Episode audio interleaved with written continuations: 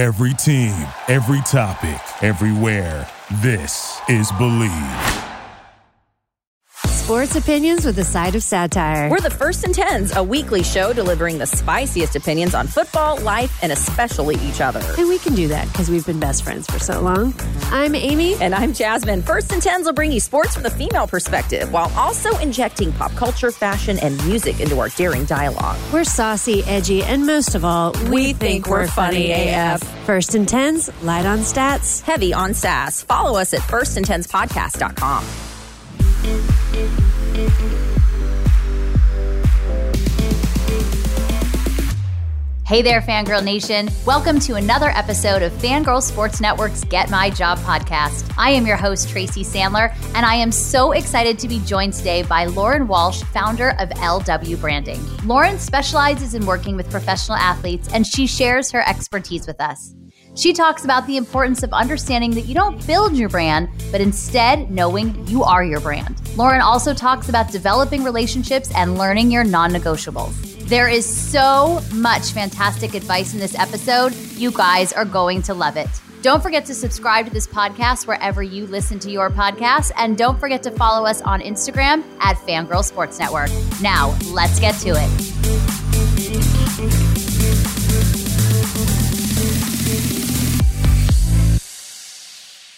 Lauren, thank you so much for joining me today for Get My Job. I am very excited to talk with you. Yes, thank you so much for having me. I'm just as excited. Well, I'm going to start right with the basics. So, you have your own branding company. I know you specialize in working with athletes, but can you talk a little bit about what it is you do exactly? Yes, absolutely. So, what I do is that I help professional athletes and high level entrepreneurs and influencers understand truly who they are as a person. We get to the core of everything. What is your why? What are your values? What is the legacy you want to leave behind? And then we use that as a platform to help put themselves out there, inspire other people, and generate additional sources of revenue all along the way. Fantastic. That sounds sounds like a great that sounds like a great job and a lot of fun. I bet that's really fun. You know, thinking about when you're having someone figuring out their why and their values and yeah. their legacy. I mean, those are three really big terms. Does everybody usually come in being like, "Oh, I got this," or does it take some talking through and several conversations? And and what is the process like in helping someone figure those things out? They hardly ever know how to answer those questions. So, and I think for me, honestly, that is the best part about my job is the fact that I get to know very influential people who are known day in and day out for what they do and they're known for their accolades and their stats. I get to know them as people. And so mm-hmm. hardly anyone knows how to answer those questions. What's crazy and, and partially how I even got into this business is because of the fact that when I ask people those questions, sometimes they look at me like, what the heck are you even talking about? And here I am thinking, you've built this amazing, you know, life and brand for yourself mm-hmm. and, you know, you know nothing about it. So I, literally it's going through the process of asking them the questions of what is your why? And if they're like, what does that even mean? It's, you know, taking them through what gets you up in the morning? What keeps you motivated? The days when you are just down and out and you don't know what to do, but you know you have to get to practice or you have to put on, you know, your game face. How do you do it? What is that thing that you dig deep for? You know, walking them through what it means to have a personal mission statement, to have values, to focus on legacy. So it's literally a series of questions that I walk them through. And it's not something that happens in one sitting. It's something that mm-hmm. typically takes, honestly, a couple of months because I'll send them questions, we'll talk through it. But then it takes time to simply get to know them as people and know the things mm-hmm. that make them tick. And that takes time. You cannot rush that process. So we take our time to go through that and really understand and then start to build out what that looks like to bring that to life. So, when creating that brand strategy, sending those questions, what are some of the key components that are involved there? Yeah, so it's a lot of those questions that that I just mentioned because I think when people think about branding and I get emails and texts and calls all the time where people, you know, ask me, "Can you help me build my brand?" and I'm like, "Okay, hold on. we got to take a step back. The reality is mm-hmm. that you don't build your brand, you are your brand. And so mm-hmm. it's asking all of those deep questions and having them do the deep work. In addition to those questions, I have them walk me through basically their life story. So, what has your journey been? And then we talk through what are the highs and lows of your journey. And one of the reasons is because I think it's very, very important to understand how your past has shaped you and how it has gotten you thus far, and how some of the things that have happened on your journey to get to where you are are really the things that are going to inspire other people. And that is such a huge part of your brand because as you think about, you know, why do you need a brand and what do you do with it? Well, we leverage, you know, personal brands to figure out how can we create marketing opportunities, partnerships, endorsements. And the best thing is when you can build all of that based off of something that humanizes these people who are put on pedestals all the time. I mean, someone who's walked through a really hard season of their life or had to overcome mm-hmm. adversity. I mean, that that in itself is relatable. So uh, we also walk through all of that and it really helps me understand just how they've gotten to where they are right now. So you said something very interesting. You don't build your brand, you are your brand. Mm-hmm. And something we talk a lot about on this podcast is the idea of authenticity and being you and not, you know, coming and saying I want to be the next so and so because there is already a so and so. And it sounds cliche, but I think it's really important. So, how do you balance that sometimes with a client that says this is how I feel like I should portray myself as opposed to no, this is who you are and we need to capitalize on that? You know, I do it by sharing my own personal story and my journey through that because to be honest, I used to be that person who showed up as the version of myself that I thought that other people wanted me to be. And I think we mm-hmm. see a lot of that in sports because just like you said, we see people who've come before us, we see people who are successful. And so we think in our heads, oh, I'll just do it like them, which means I need to look, act, speak a certain way, and hear the different things I need to be doing. And so I share how I went through it. And to be honest, for me personally, I had just gone through a lot of life changes and was in a meeting with a couple of sports agents who switched the conversation from business to personal. And it wasn't even deep personal things, it was simply asking me about my family and my daughter and where I live. And I got so tripped up because I was so prepared, like almost robotic to be able to answer their questions about business that when mm-hmm. they wanted to talk about who I was as a person, I didn't know how to flip the switch. And I got nervous almost to the point of thinking, oh my gosh, wait, now if I let them know who I am as a person, are they still going to want to work with me? And I literally left that meeting and it changed my entire life because I realized I'd been walking around wearing all these different hats and showing up as different versions of myself. And I realized I was just both physically and emotionally exhausted. And so I decided to take a step back. It actually took me about three months to take a step back and define my own why, my own personal values, mission, legacy, everything, and then commit to showing up as one version, literally just showing up as who I am. And so typically when I share that with the clients that I'm working with and I help them understand, look, I get it. I understand where you're at and where you're going through and the fact that you feel like you need to show up as a certain person either in person or on social media because of what you think will sell or what you think your fans want.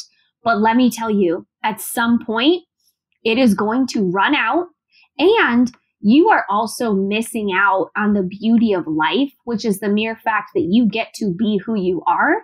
And the rest of the people, it, it's what you see is what you get. And you have to accept that not everyone's going to like that. Mm-hmm. But at the end of the day, at least you know if someone isn't on board with you, it's because of who you truly are. So you don't want to rock with those people anyways. So I just think, I think that typically gets me to that point by helping them say, look, I see you, I hear you because I've been in your shoes before with something like this.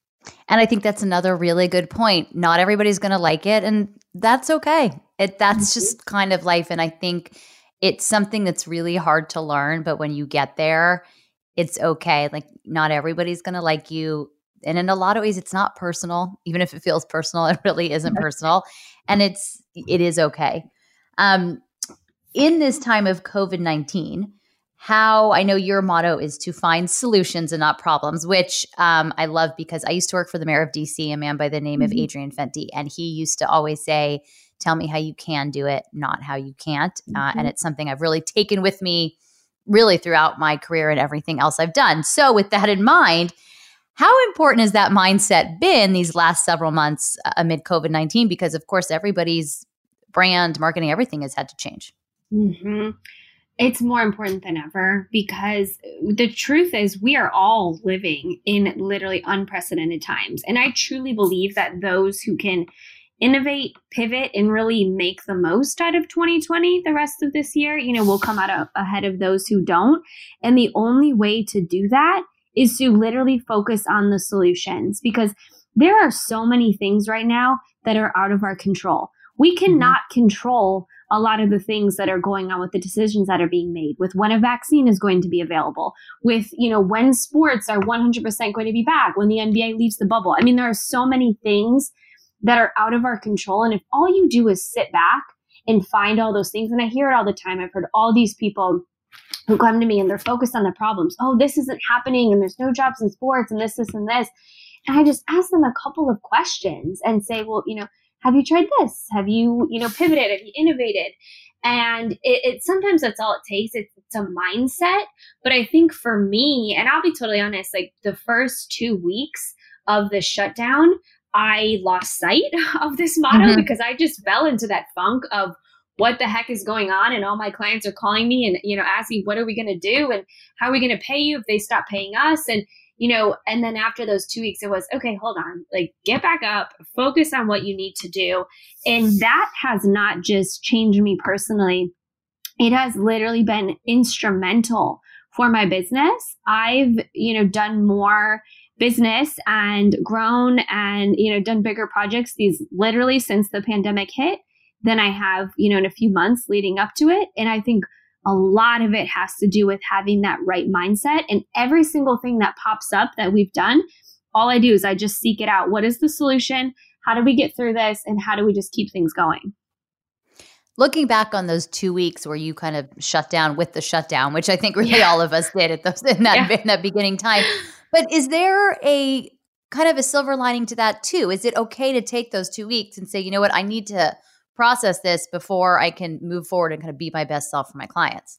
Yes, I'm so glad you brought that up. Yes, there absolutely is a silver lining in that. And to be honest, that's why it was two weeks. I'm typically one of those people who, you know, I'll let myself have a day or two and then I'm like, okay, get up, get out of your funk, you know, keep going. And it was a moment in time where I just gave myself the space and the grace to sit in it.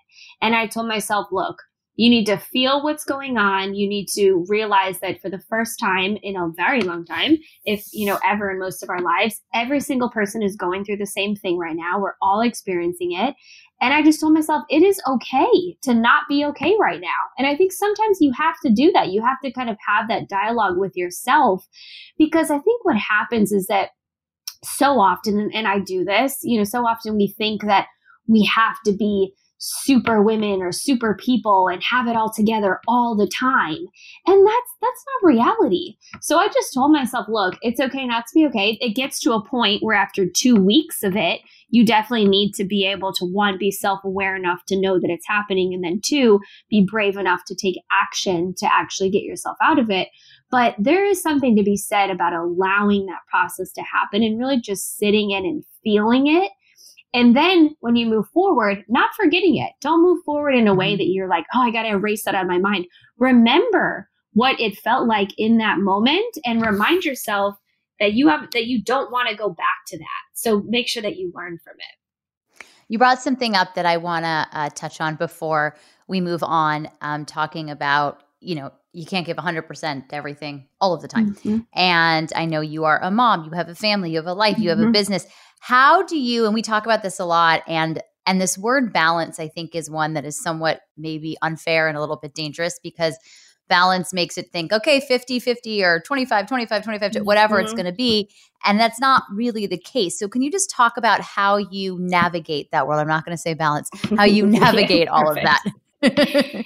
yeah you know i don't believe in it. I don't believe in work life balance. I really don't. And the way that I do know that I do navigate it is that I focus on what are my non negotiables. So that means both in my personal life and then in my business life, what are the things that have to happen that will allow me to operate as my best self and allow me to be the most successful. And so I make sure that those things happen every single day. And I have, you know, a morning routine that is very, very much non negotiable because that's, if, if, that doesn't happen and my husband knows, like if our daughter wakes up early or something, he's like, all right, I'll take her and you go do your morning routine, you know, because it, it literally mm-hmm. affects everything.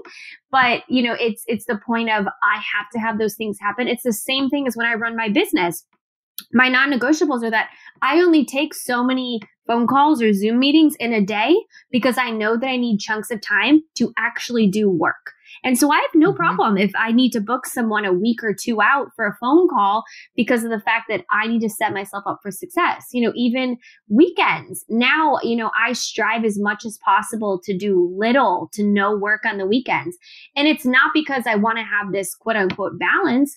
It's because my family deserves quality, uninterrupted time. And to give them those two days back to back on the weekend is what has come to work best for my situation. So I think it's so much more important to focus less on how do I have it all or how do I do it all at the same time? Focus more on what are the things that you just are willing to lean into? What are things that you are not willing to give up on? And how do you make sure that you fit those things into your life every single day? And if you need to, I do this. If you literally were to look at my calendar, I have sleep on my calendar. Like because I love that. I live and I live and die by my calendar. So if it's important enough to put a phone call in my calendar, why would I not put something that my daughter or my husband has going on or put sleep? And it it just it kind of, you know, for me it's just also a reminder that as I check my calendar every day that I'm reminded of the things that um, that I have to keep space for and keep at the forefront of what I do because I know it 100% will keep me where I need to be and that's what then allows me to show up for every other person in my life.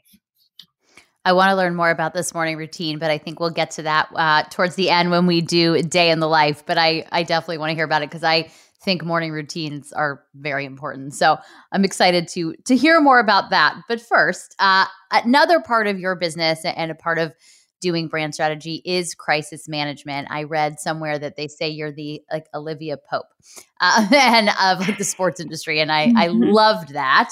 So, when did you discover that you had a talent for this? And then the next part of the question, so you can be thinking about it, can you think of a situation with an athlete that you're able to share um, that was particularly difficult in which you had to do a lot of crisis management? Yeah, so I will tell you to number two, I definitely can't share um, who it is that that would blow my cover on my crisis management. But yeah, no, to the but the, you, the story you don't have to tell. Yes, oh yes, yes, yes. I'll tell you the whole. Yes, I'll tell you the story, and part of part of that plays into it. So you know, I, your question of when did I realize I had talent for it, to be totally honest, it's literally when I was in the thick of what was going on. And I, um, I never intended it to be part of my job description. Trust me, like it was not something that I was promoting on our decks and on our company website. But here I was, I literally just got off a plane. I flew across the country, got off the plane, went and rented a car was using pins. You know you can drop a pin to someone through your phone? I was mm-hmm. using a pin from my client to try and find him. What had happened was his wife called me and said that she had found heavy drugs in his car. And she basically said, uh, yeah, we're not letting him back in the house until he takes care of this oh, and by the way, it's your responsibility to take care of it because I got to take care of our kids. And I was like, mm-hmm. All right, great. Thank you so much. No problem. Um, so I literally pick up this rental car. I have to find him at this random hotel, convince him. It took me, I think, about like six hours of just negotiations with him to finally convince him um, that he was going to have to go to a rehab facility. And at the same time, I'm trying to call these places, trying to find the most discreet place that I can get him to so that, you know, it doesn't come out or people aren't talking about who's there. Finally, found this place literally in the middle of nowhere that had been known for either pro athletes or coaches who had needed to come through. They had all this protocol where you kind of get your own private area so no one else knows that you're there the, the, funny thing is we're driving literally middle of the night because I didn't want anyone, you know, to see us arriving. Mm-hmm. We get pulled over and this cop literally is like, ma'am, can you please step out of the car? And I was driving and he's sitting in the front seat and the cop says, ma'am, I, I just have a couple questions for you. I'm very confused. Um, he's like, Your driver's license is Illinois. The car is registered in California. The license plate says Florida. You're in the middle of nowhere. What is going on? And I said, Officer, I am not even going to try and come up with an excuse for you. I have an NFL player in the front seat. He's very upset. We're on our way to rehab. And this is what's going on. I will admit I'm driving very fast because it is one o'clock in the morning and I just mm-hmm. need to get him there and drop him off so I can go get some sleep because it has been a long day. And he looked at me and was like, Oh my gosh. He said, I just want to say thank you for what you're doing. Thank you for helping him. I am going to let you off with a warning. You are not getting a ticket. Please be safe on your way there. I mean, like you couldn't make any of this up. So then I, we get there I have to check him in, drop him off. You know, they take his phone and everything. Um, he ends up staying there for 30 days. And, you know, through that time, I'm having to manage everything we have going on and push it around. And, you know, um, and what's crazy and amazing, I guess, to the point of how I knew I had a talent for it is that now, what has it been? I think four, four years, four years later, still to this day, no one has ever come to know about it. No one's ever found out. It was during the off season.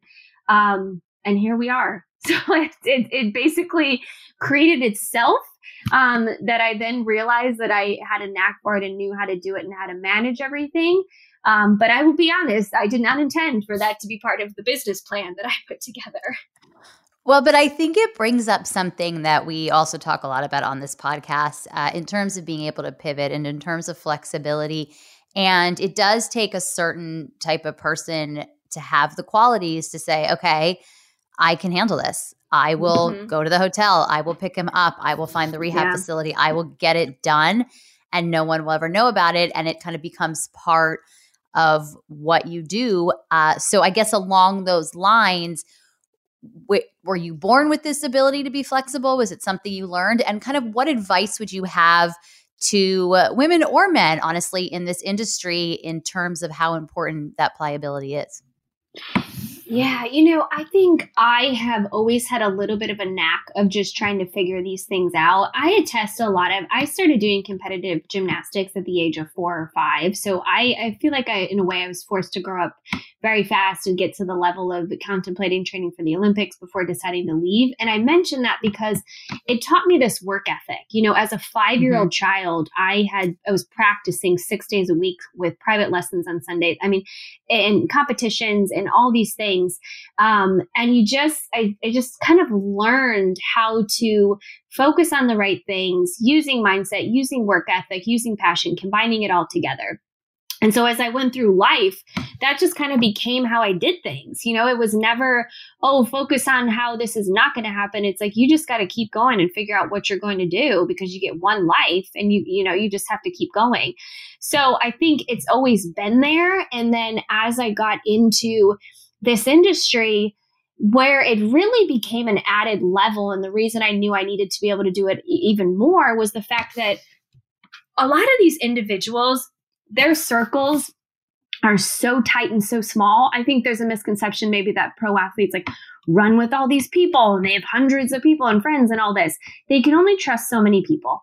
And so mm-hmm. when you're in this industry and you have these opportunities, you're working with these high profile individuals, you end up taking on some added responsibilities that maybe weren't necessarily in your job description, but you do it because they trust you. And so one of the biggest things is focus on trust. Focus on being someone who is just basically an upstanding, honest person who can be trusted so that when things like this happen, they call you and they want to tell you things and they want to uh, be able to rely on you. So I think it, it starts though internally with who you are as a person and being secure enough in yourself to know and have the confidence that you can handle it. I mean, you better believe when I was like in the middle of nowhere getting pulled over, I'm thinking in my head, like, how the heck did I end up here? But but then you just channel it. Like you just keep going. So i think my biggest piece of advice is figure out how you can be an upstanding, honest person. How can you do business the right way and focus on developing relationships? Don't just focus on developing a roster of high profile individuals that you work with or building this insane resume. It's about people. And the more that you focus on people, I think the better off you will do, the happier to me that you will be because you'll have great relationships. And it's true, you know, as people, it's proven for our mental health, we need true connection. And then you could be these trusted people and help them really navigate some really, really hard things in their life when they don't have a lot of people to turn to. What was the criticism when you were first starting out? First of all, that's all fantastic advice. And I actually want to take a minute to acknowledge that because that really is fantastic advice. And I really like the idea of developing relationships and not just a roster. I think that's so important. And I feel I feel that way um, as a journalist. You know, relationships are so important and being honest and upstanding and trustworthy. Uh, so those are those are incredible qualities. Uh, but wondering when you were first starting out in your career, in your business, what was a criticism that you received that was tough to take, but that kind of helped to shape who you are today? You know, I think one of the biggest things was always it, it was twofold. It was the female side of it, and a lot of it was the age. Um, it definitely was, you know, oh, you're young, you don't know what you're doing, you know, you don't have any real experience.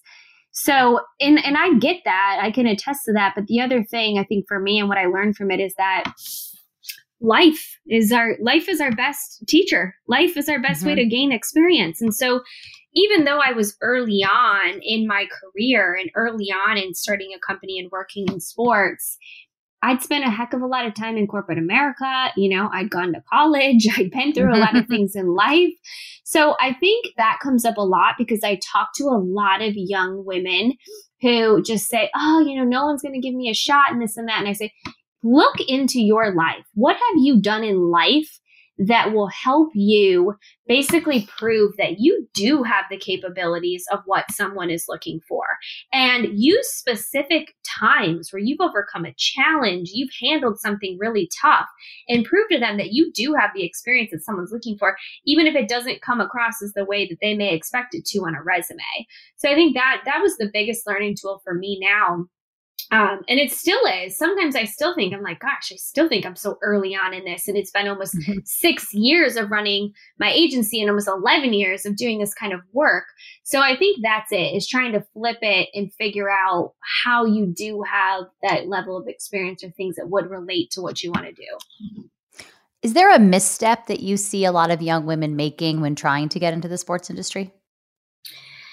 Yeah, it's exactly what I did wrong. It's the first step, which is the fact that you need to take a deep, long, hard look at yourself and know who you are as a person. I think everyone bypasses that and jumps in with two feet and says, Oh, well, I have this dream job and it has the right title that I want, or it's at the right company or agency or brand that I wanted to work with.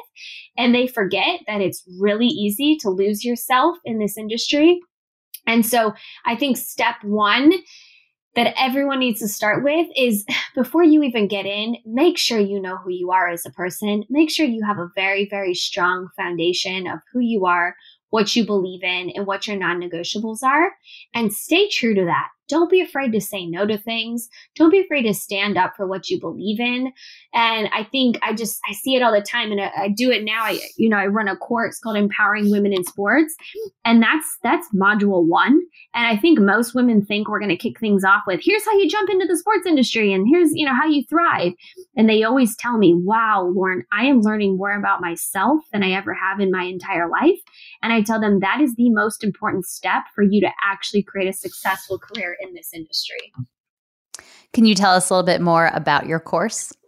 Yeah, about of course. Empowering Yeah, absolutely. So I think what's most important is understand why I started it. And the reality is that um, I gave a talk to a group of women um, for a private group uh, a few months ago.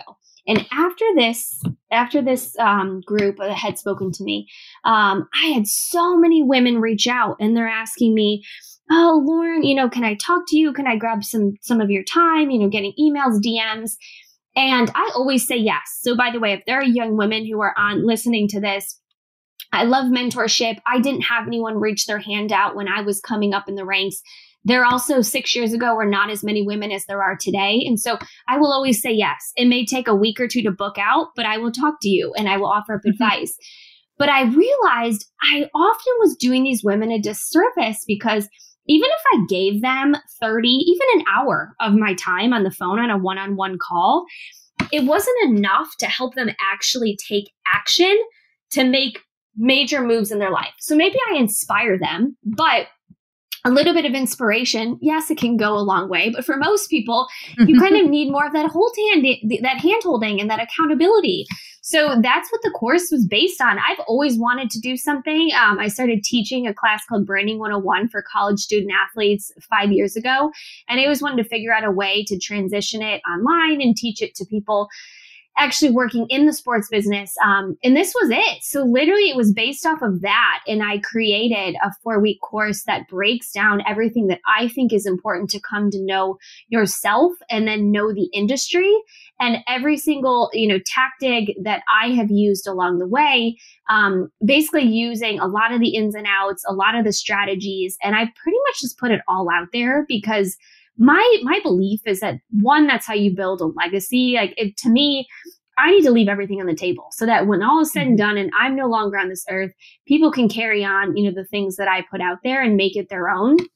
So i have no problem you know literally people can ask me how did you do this? How did you start the business? Whatever and i will tell you everything. So that's why it came to be and then that's the basis of the courses every you know step or misstep that i've taken to get to where I am right now um, and build the company I have and work with the level of clients that I have as well. And where can our listeners find this course if they're interested? Yes, you can go to our website lwbranding.com and there is a page for the e-course that that you can take a look at. Fantastic. Thank you very yeah. much. I think a lot of our listeners would really uh, benefit from it and love to check it out. So thank you very much yes. for sharing that with us. Something else that uh, struck me because this is really important to me and it makes me happy when it's important to someone else is your commitment to giving back and your clients' commitment to giving back and your encouragement of that. Can you talk a little bit about you know that portion of what you do and mm-hmm. how that mm-hmm. became something that was important to you? Yeah, I mean, it's something that is very important to me and my family. You know, my husband and I are very, very involved in one of the locus, local homeless shelters here. And, you know, we make sure to volunteer our time and, you know, offer up our monetary resources simply because of the fact that I just, I do not take for granted, you know, the privilege that I, that I have. You know, the fact, yes, I've worked my butt off to get to where I am, but I think that's what it's all about is to then leverage what you have to help the next level of people, whether it's me inspiring people through my course or it's going and working at the food pantry and offering up resources that I do, you know, for some of the local, for the local homeless shelter.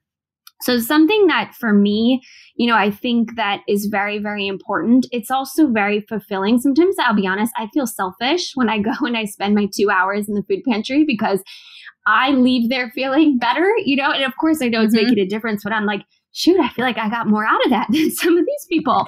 Um, but I, that's been my, my way that I live my life. And so it's the way that I also encourage my clients. Um, it's helping them to understand, look, you have something here. You have a platform. You can change people's lives. But it's also mm-hmm. really important to me that my clients get involved in organizations and events that actually mean something to them. Um, I am not someone who's all about, you know, doing charity work for publicity. I don't believe in it. So I challenge my clients when they tell me that they want to give back. I make them pitch me basically and tell mm-hmm. me why they're choosing this organization or what it is about a group that they want to get involved in. And more often than, than not, I, I make sure that they have a personal tie. Again, because on days that you have your day off and they're asking you to come out and volunteer, I want you to be excited. I don't want you to be like, oh gosh, why did I sign up for that?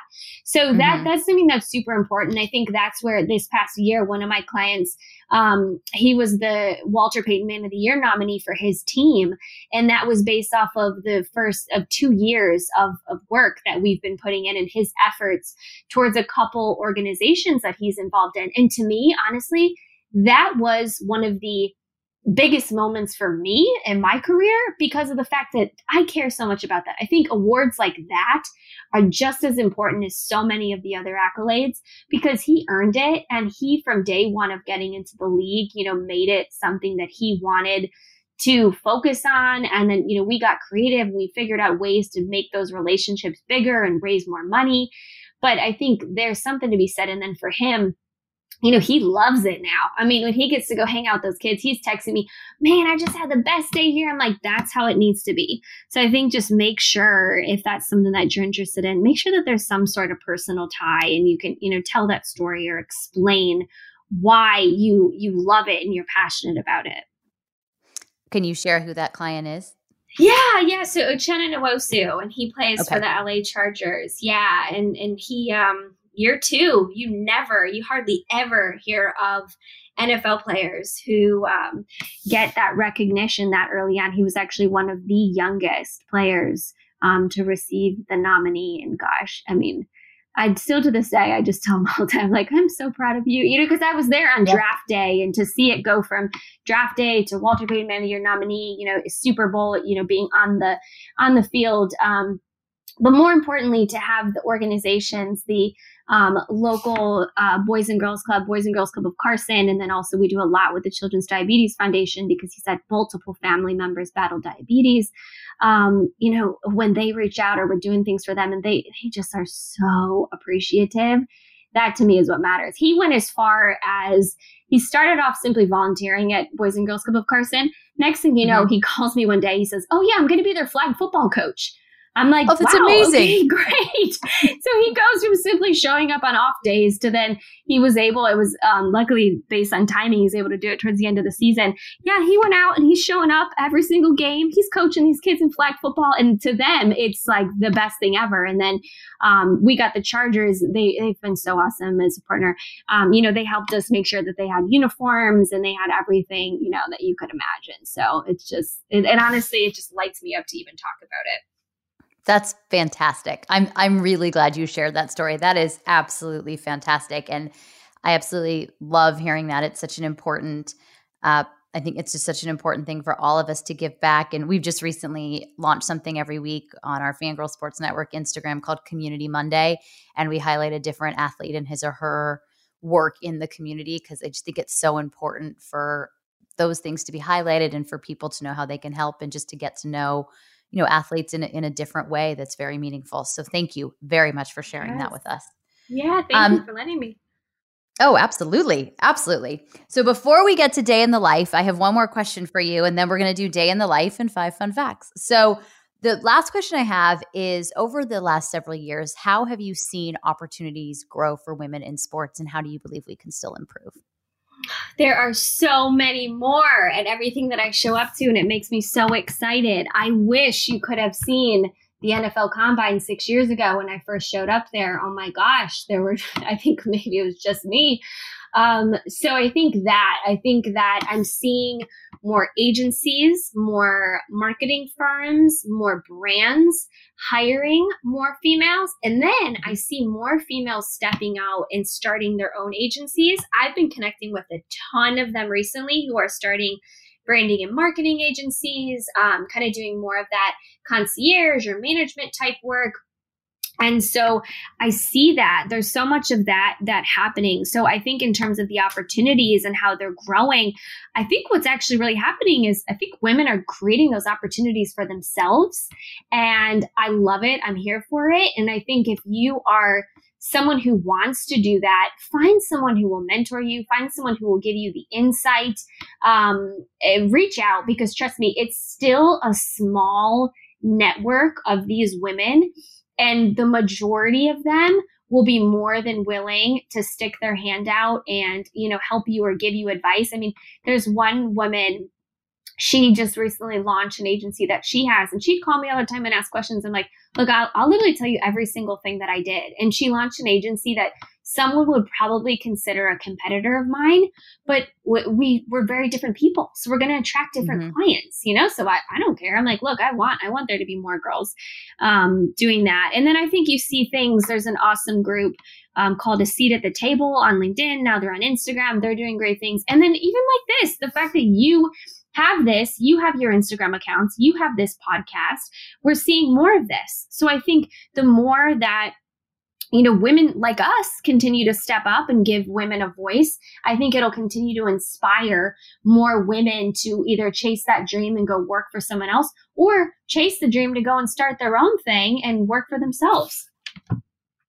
Fantastic. I agree with you. And we do see more and more of it, which is just fantastic. And yeah. that is why we have this podcast. That is why I started Fangirl. It is it's probably part of why you do what you do. So not to put words in your mouth, but um I think, but feel free to argue with me. But I think that yeah. there, there are really incredible opportunities out there and they are continuing to grow. And as we do things like this, they're just going to grow faster and faster.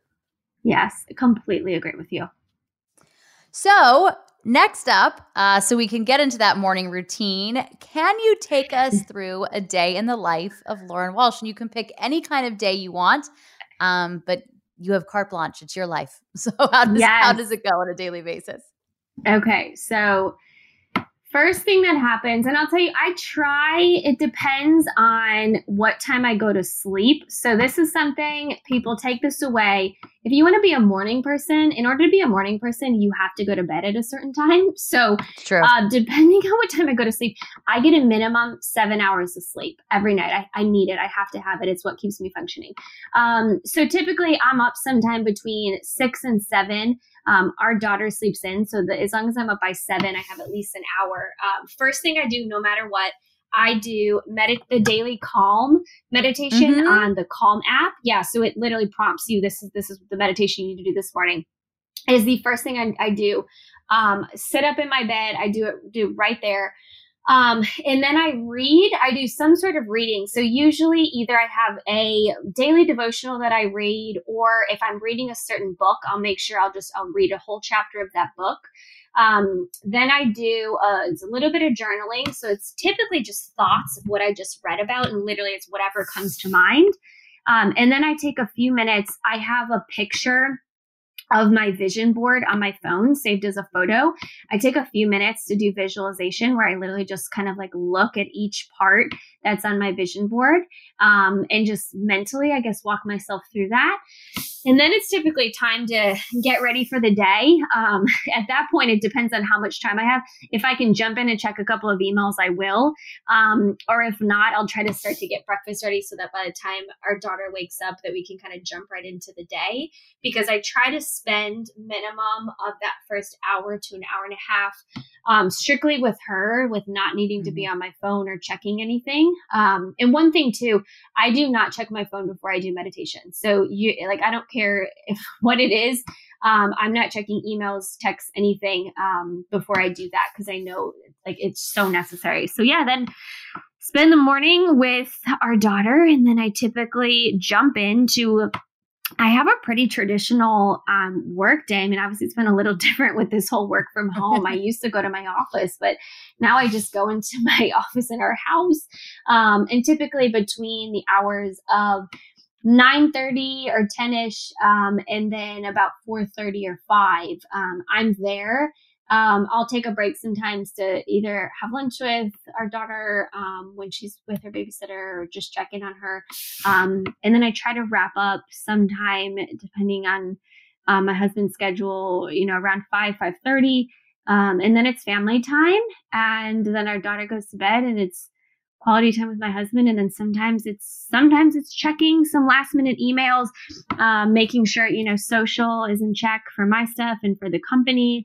Um, and what I do in those hours of actual work changes every day. I basically, it's basically just managing a thousand projects at once. So mm-hmm. there's always phone calls, there's always emails going out, lots of management of the client projects. So brand partnerships. So it's a lot of reaching out, cold calling, cold emailing, um, trying to facilitate partnership deals, make sure that those get moved along, and then holding the clients accountable to make sure that we uphold our end of the deal, whether it's hey, you need to post about this. Did you get this product? Okay, here's what we need to do.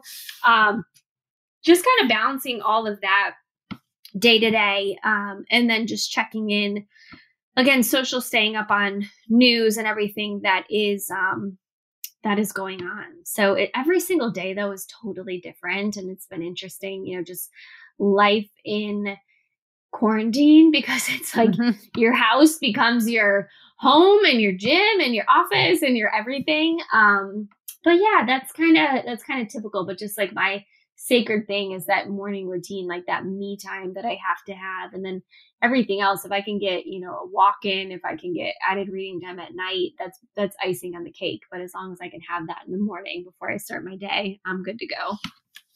I love the Calm app. I'm so glad that you brought that up. I absolutely love it. It's so good. It's the best. It is the best. And they keep coming out with all these new series. And now they have the Spark series and they make it so easy. Anyone who wants to get into meditation, and I swear this is not an ad, you would think that I'm like their number one sales rep because I tell people about it all the time. But um, it's so easy. What's amazing is that I, if I get in a funk during the day where I've had too many back to back calls or I feel too caught up in what's going on, I just go sit down and I flip in, you know, my um, headphones and pick up the Calm app. And you can do anywhere from a two to 10 minute meditation. And I swear it just resets your mind and puts you back where you need to be. And I'll do it sometimes if I didn't have, you know, if I didn't, I'm not as good as you are about right away doing a meditation, though I, I should be. And so I might start. But um, yeah. if I haven't had a chance to meditate in the morning, either on the morning walk with my dogs or on their midday yes. walk. I'll put it, they have walking meditations. You could pick 10, 15, 20 minutes, and it's great. And I find it so, it is very calming, as the name says. Um, yes. Um, so no, this is not an ad, but we're super into the calm app. I know. but hey, if you want to sponsor us, we're open to yes, it. Yes, exactly. We're definitely very open to it if you're listening to us on the calm app. Yeah. I'll make sure to make sure to tag you. Um, so before I let you go, and I'm I'm gonna be honest, it'll be hard for me to let you go because it's really been so much fun talking to you, and it's been inspirational, and I feel like I've learned a lot. Um, I myself am going to take a look at your course. I think yeah. uh, you're really just fantastic, and you're doing fantastic things in this industry. So uh, I wanted to start by saying that um, and and butter you up for five fun facts. so um, before we go, as you guys know, uh, I some weeks I explain it, some some weeks I don't. But for anybody listening for the first time, Five Fun Facts is something I started with 49ers players um, and still do for, with 49ers players one on one. And it's an opportunity for them to kind of let us know, you know, things about themselves that you wouldn't otherwise know. We've started Fangirl Sports Network. We do it every Wednesday. Five fun facts on, on a relevant athlete, rivalry, anything going on in sports. So every week uh, we do the same questions and uh, without further ado, I will present five fun facts. All right, Lauren, what is your favorite moment in sports?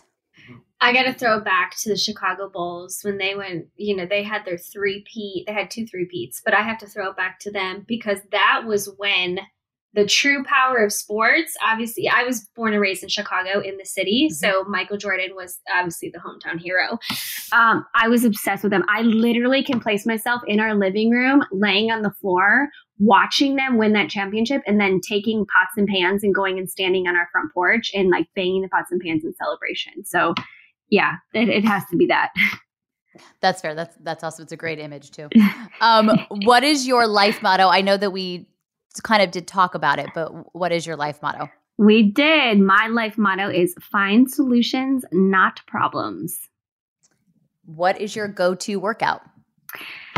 Well, these days, because I'm seven and a half months pregnant, it's taking a walk. Um, but I personally, I love lifting weights. There's something just about feeling strong that just does it for me. So if I can, free weights or even, you know, squatting, all that stuff. But yeah, weights, weights will do it for me. And do you have a go to coffee order? I do. These days, it's been an iced Americano with some almond milk. Oh, that sounds sounds absolutely delicious. Mm-hmm. And then, last but not least, a book every woman should read. I think it's Beginner's Pluck by Liz Forkin Bohannon. She's the founder of Sseko Designs.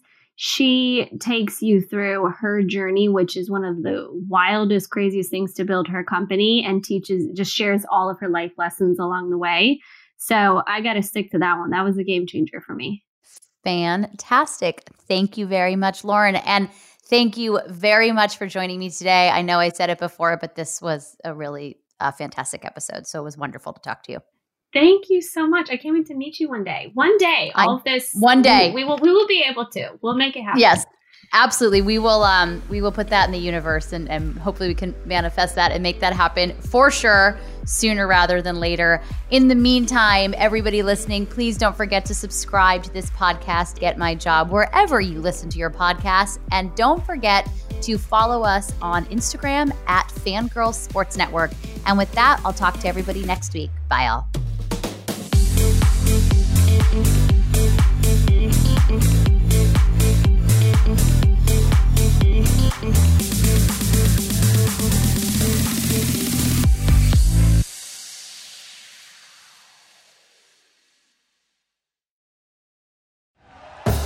Thank you for listening to Bleav. You can show support to your host by subscribing to the show and giving us a five star rating on your preferred platform.